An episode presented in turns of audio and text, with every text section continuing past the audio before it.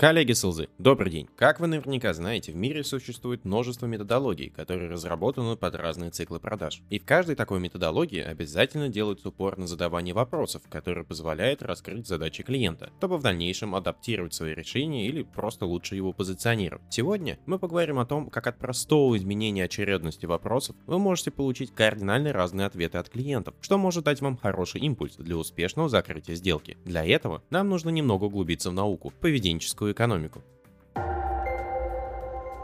Если sales в B2B индустрии не обучен задавать вопросы, то это сразу же видно в его сравнительно неважных результатах по выполнению плана. Так что не вижу большого смысла спорить о ценности вопросов в управлении сделками. Многие из методологий раскрывают различные типы вопросов и нередко предоставляют общую канву, которой лучше всего задавать эти вопросы для получения максимального эффекта. Я нисколько не планирую спорить с этими отличными методологиями, но хотел бы добавить перспективу, которая родилась из исследований в области поведенческой экономики.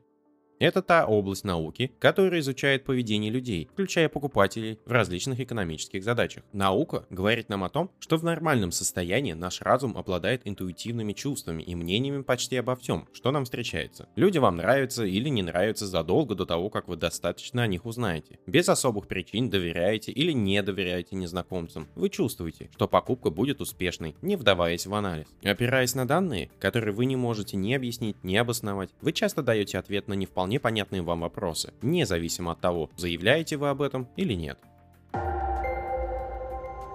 У этого существует объяснение. Если на сложный вопрос быстро не находится удовлетворительного ответа, наш мозг подыскивает более легкий, родственный вопрос и отвечает именно на него. Фактически, наш мозг занимается подстановкой. Он заменяет сложный вопрос на более простой. Происходит это потому, что задача нашего мозга получить максимальный результат при минимальных усилиях. Предположим, что вы на встрече с генеральным директором клиента и задаете какой-нибудь вопрос о том, как обстоят дела в бизнесе и с какими проблемами он сталкивается. Это сложный вопрос, который потребует от клиента клиента, проанализировать все, что происходит в его бизнесе и выдать вам какую-то оценку. Это требует времени, расчетов и анализа. Но мозг клиента, чтобы все же предоставить вам какой-то ответ, подменяет его на более простой. Например, как шли дела на прошлой неделе?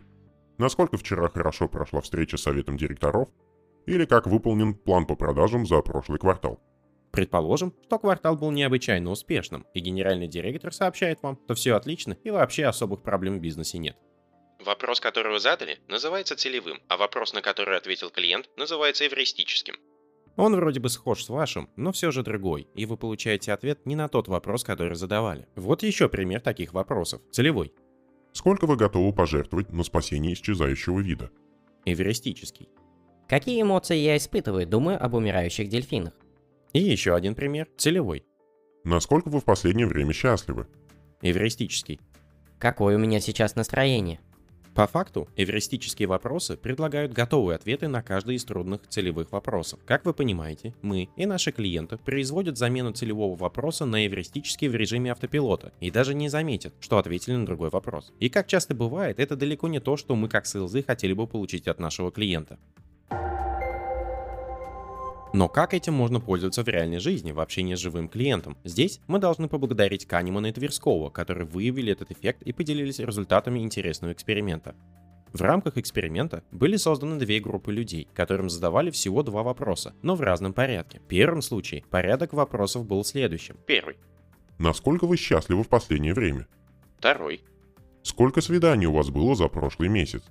Исследователей интересовала корреляция между ответами. Окажется ли, что люди, у которых было много свиданий, счастливее других? Корреляция оказалась нулевой. Личная жизнь при оценке собственного счастья приходила в голову не первой. Другая группа людей получила эти вопросы в обратном порядке. Сколько свиданий у вас было за прошлый месяц? Насколько вы счастливы в последнее время?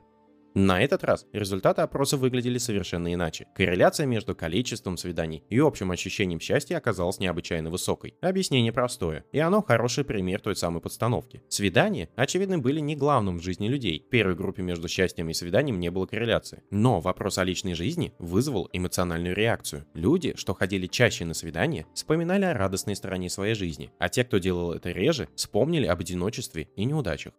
Оценивать ощущение счастья в последнее время сложно и непривычно. Ответ требует серьезных размышлений. Однако людям, которых только что спросили о свиданиях, не пришлось много думать, потому что у них в голове уже имелся ответ на родственный вопрос, насколько счастливы они в своей личной жизни. Они подставили вместо заданного вопроса тот, на который у них был готов ответ. Тот же эффект наблюдается, когда вопрос о свиданиях заменяется на вопрос об отношении с родителями или финансовом положении. Так что же это означает для процесса продаж? То, что последовательность вопросов, задаваемых клиентам, задает тон самой беседе. Более общие вопросы о том, как дела обстоят в той или иной области компании, как правило, приводят к общим ответам о том, что все нормально. Подготовка ответов на такие вопросы требует серьезных усилий со стороны клиента, и в попытке минимизировать трудоемкость их мышление подбирает более простой евристический вопрос. И если у клиента не происходило каких-то серьезных эксцессов в последнее время, то он скорее всего ответит, что все более или менее нормально. Вероятность того, что общие вопросы вызовут эмоциональную реакцию, которая служит индикатором того, что вы подобрались к проблеме, значительно снижается. Намного эффективнее задавать точечные вопросы, которые нацелены на конкретные аспекты деятельности компании и проблемы, с которыми клиент может потенциально сталкиваться и которые вы, соответственно, можете решить. Подготовить список таких вопросов не составит большого труда. Скорее всего, вы знаете для решения каких типичных задач используется ваш продукт существующими клиентами. Именно это должно лечь в основу ваших конкретных и точечных вопросов для клиента клиента. Если вы не хотите получать ответы на вопросы, которые вы не задавали, то есть те самые эвристические, максимально конкретизируйте ваши вопросы, чтобы получить необходимый ответ от клиента. И, конечно, готовьте арсенал ваших вопросов заранее. Импровизация – это не самый лучший друг, если вы хотите получить максимум от общения со своим клиентом. Успехов вам и отличных покупок вашим клиентам!